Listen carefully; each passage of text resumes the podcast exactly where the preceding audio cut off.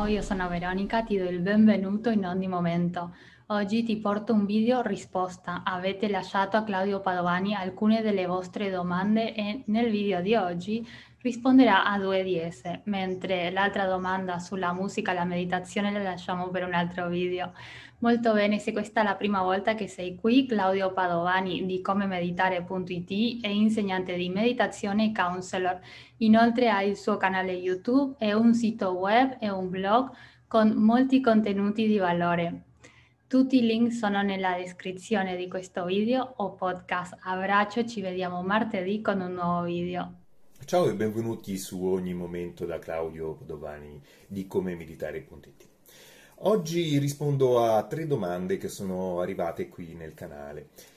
Eh, la prima è, secondo te, perché alcune religioni non tollerano che si faccia meditazione?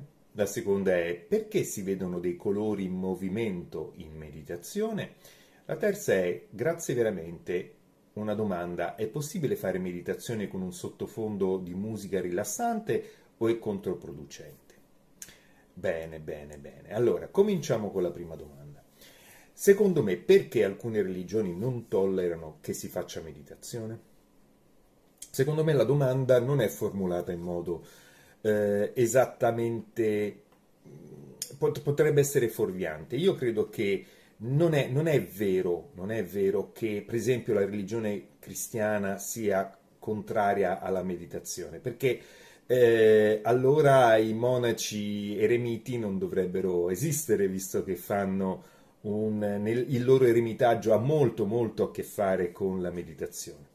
Lo stesso Gesù per 40 giorni fa un ritiro che noi chiameremmo di meditazione, ovviamente ai suoi tempi non, è, non era così, non, era non, è detto che si sedesse in meditazione, però diciamo era sicuramente eh, un, un, un periodo particolare nel deserto di raccoglimento, eh, quindi eh, ci sono delle cose. Lo stesso rosario ha molto a che fare con la recitazione dei mantra.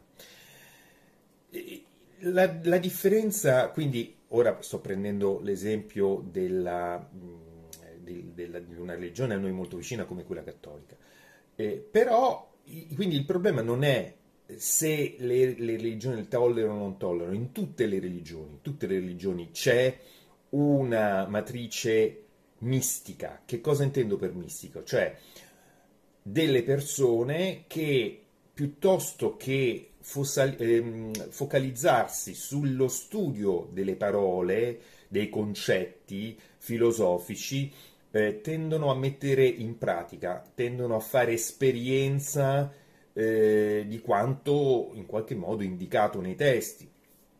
E c'è sempre quindi in tutte le religioni una vena mistica.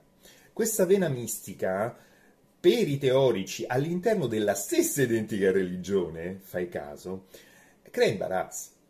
San Francesco era un mistico. San Francesco, quando è andato dal Papa, eh, ha creato degli imbarazzi pazzeschi. Eh, i, i, San Francesco era interreligioso, cioè quando si parla di esperienza Ecco che mh, ci si capisce, tutti i mistici di tutte le religioni si capiscono tra di loro. San Francesco, eh, che è simbolo anche di pace, eh, era in grado di parlare con i musulmani in piena crociata, attraversando il campo di battaglia, andando nel cam- accampamento del feroce Saladino, parlare un'intera notte eh, con il feroce Saladino ed essere tranquillamente tornarsene nel suo accampamento cristiano eh, il giorno dopo. Perché questo? Perché quando si parla eh, del trascendente, eh, avendone esperienza, ci si capisce. Faccio un esempio molto semplice, un esempio proprio pratico per capirci. Probabilmente tu conosci il sapore del limone. Eh? E quindi se io dico che il limone è aspro, tu puoi capire che cosa intendo. Se arriva qualcun altro e dice no, io ho letto su libri che il limone non è aspro, è dolce. L'ho letto nel libro, dice che è dolce, ma io ho letto nel libro che è aspro. E le due cose sembrano non conciliarsi. Ma se tu hai esperienza del limone, sai quanto è vero uno e quanto è vero l'altro. E le due cose che a parole potrebbero non conciliarsi, in realtà nell'esperienza corrispondono, perché tu ne hai fatto esperienza. Quindi le parole servono solo a indicare la luna, diceva Buddha, ma poi devi fare l'esperienza da te, quindi non attaccarti al dito, ma alzare il naso e guardare la luna. Quindi io sento che all'interno di alcune religioni si criticano, eh, si critica, alcuni di alcune religioni criticano delle meditazioni, ma eh, non, eh, io conosco per esempio dei preti eh, che, preti cattolici, che favoriscono la meditazione, la, la suggeriscono, invitano a farla, eh, ma non è che invitano a essere buddisti, invitano a meditare, che è ben altra cosa. E, e apprezzano la meditazione perché sanno che può essere molto utile anche da un punto di vista religioso, anche a trascendere alcuni schemi mentali che ci permettono di connetterci con una matrice di amore, di comprensione profonda. Quindi è funzionale anche a tutte le religioni. Nel, nel, nella religione musulmana, che è una religione a noi molto vicina, c'è tutta la fascia dei sufi che anche lì eh, tra i sufi e i, i, quelli legati alle sole parole eh, i sufi creano imbarazzo. Per alcuni ovviamente per alcuni. E nella, nella, anche nel, nell'ambito della religione eh, giudaica eh, c'è tutta la, quella parte mistica eh, che, che, studia, eh, adesso non, non, non, mi viene in mente il termine giusto, ma insomma c'è, c'è una vena mistica anche lì dentro. Quindi il problema non è eh, che, non, che, che, alcune religioni tollerano o non tollerano la, la, meditazione. La meditazione è insita, i sufi meditano, cioè i, i, i sufi, già, già, soltanto se pensi ai monaci rotanti, quella è una forma di meditazione, una forma di connessione profonda col, col trascendente. Quindi non, non, è, non, è, che alcune religioni tollerano, alcune no, non, non si tratta di eh, puntare il dito contro una religione eh, dire che una religione è contraria o meno. Eh, alcune vene di alcune religioni ce l'hanno con alcuni aspetti e talvolta ce l'hanno con la, la parte mistica della stessa religione, proprio perché non si capiscono, cioè la, la parte concettuale non capisce, eh, trova imbarazzo perché eh, la parte più mistica è molto aperta e sembra qualche volta contraddire, perché se io dico che il limone è aspro e nel testo c'è scritto che il limone è dolce, e quello dice, eh, però tu non stai dicendo esattamente quello che dice in quella pagina, in quell'altra. E poi ognuno, se, se, si attacca alle parole, tira un po' l'acqua al suo mulino, si attacca un po' ai concetti, diciamo si attacca al dito e non fa esperienza della luna. Quando si fa esperienza della luna, quando si fa esperienza del limone, eh, si, capisce, si, capisce, che cosa si intende e, e si è in grado di interpretare correttamente anche le scritture, perché se ne è fatta esperienza non ci si attacca a quelle, le si usano come veicolo per fare esperienza della Luna, perché possono essere degli ottimi trampolini di lancio, anche la parte teorica. Diciamo che la mappa non è il territorio, però se tu hai una mappa ti muovi meglio in una città e nel territorio.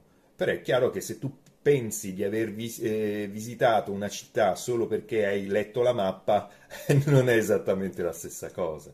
Però aiuta, a visitare più velocemente la, la, città, a fare meglio esperienza della città, avere una mappa scritta su come si può visitare la, la città, eh, beh, sicuramente aiuta. Ma se poi io mi attacco solo alla mappa e dico che conosco la città senza averla girata, non è esattamente la stessa cosa. Quindi il problema, secondo me, non è eh, tra una religione e un'altra, ma è all'interno di alcuni approcci all'interno della stessa medesima religione. Rispondo adesso a un'altra domanda. Perché si vedono dei colori in movimento in meditazione? a parte che questa è una tua esperienza, eh? è una tua esperienza e non è assolutamente detto che questo accada a tutti. Ci sono due eh, motivi per cui tu puoi avere questa, questa esperienza. A parte non ti attaccare a questa esperienza perché magari oggi ce l'hai, domani non ce l'hai più. Se tu chiudi gli occhi senza neanche meditare, tu vedrai che ci sono delle luci colorate in movimento possono essere più o meno in bianco e nero o, o dei colori eh, giallastri, però possono anche essere colorate. Poi può succedere qualche volta, quando si fanno certe esperienze un po' più trascendenti, che eh, si attiva di più probabilmente la ghiandola pineale. A quel punto una sostanza che se tu assumi in forma sintetica è illegale peraltro e, ed assomiglia, credo che lo contenga anche, parliamo del DMT, una molecola che noi produciamo nella ghiandola pineale che crea colori, visioni mistiche, eh, allucinazioni ed è il motivo per cui è, è illegale. Eh, però noi la produciamo si dice che la ghiandola pineale è molto misteriosa, si dice che per esempio in punto di morte eh, succedono tutta una serie di cose e in qualche modo si attiverebbe soprattutto in quel momento. Eh, ci sono delle persone che sostengono che in meditazione questa ghiandola pineale viene stimolata e in qualche modo eh, favorisce una maggiore intuizione, una maggiore visualizzazione, una maggiore connessione con l'aspetto più spirituale e probabilmente anche a livello fisico eh, questo DMT potrebbe essere in qualche modo favorito. Sono mi sto arrampicando sugli specchi, non lo so, sono tutte ipotesi le mie. Ovviamente ogni esperienza è unica, tu sei unica o unico e stai vivendo questa esperienza che magari stai vivendo per un po' di meditazioni, ma ripeto, non è assolutamente detto che ogni volta che mediti hai questo tipo di esperienza. Possono essere queste le motivazioni, possono essere altre. Il punto è non ti attaccare ai perché. A cosa ti servono i perché? I perché e i per come, come dicevo precedentemente, sono concetti. Viviti l'esperienza accogli l'esperienza per come si manifesta nel qui e ora e mediterai bene. Se cominci a ragionare, oddio perché, ma per come, che cosa sta succedendo, ma allora ho raggiunto chissà quale risultato mistico, oppure quanto sono lontano dai risultati mistici, sono tutte aspettative, tutti concetti. Viviti l'esperienza e basta, sapendo che oggi c'è questa esperienza e non è assolutamente detto che domani ci sarà ancora eh, anche perché non è detto che tu sarai ancora in vita domani, come non è detto che non lo saremo, eh, che lo sarò io. Goditi l'esperienza, godiamoci il momento. Nella meditazione ci alleniamo a stare nel momento presente.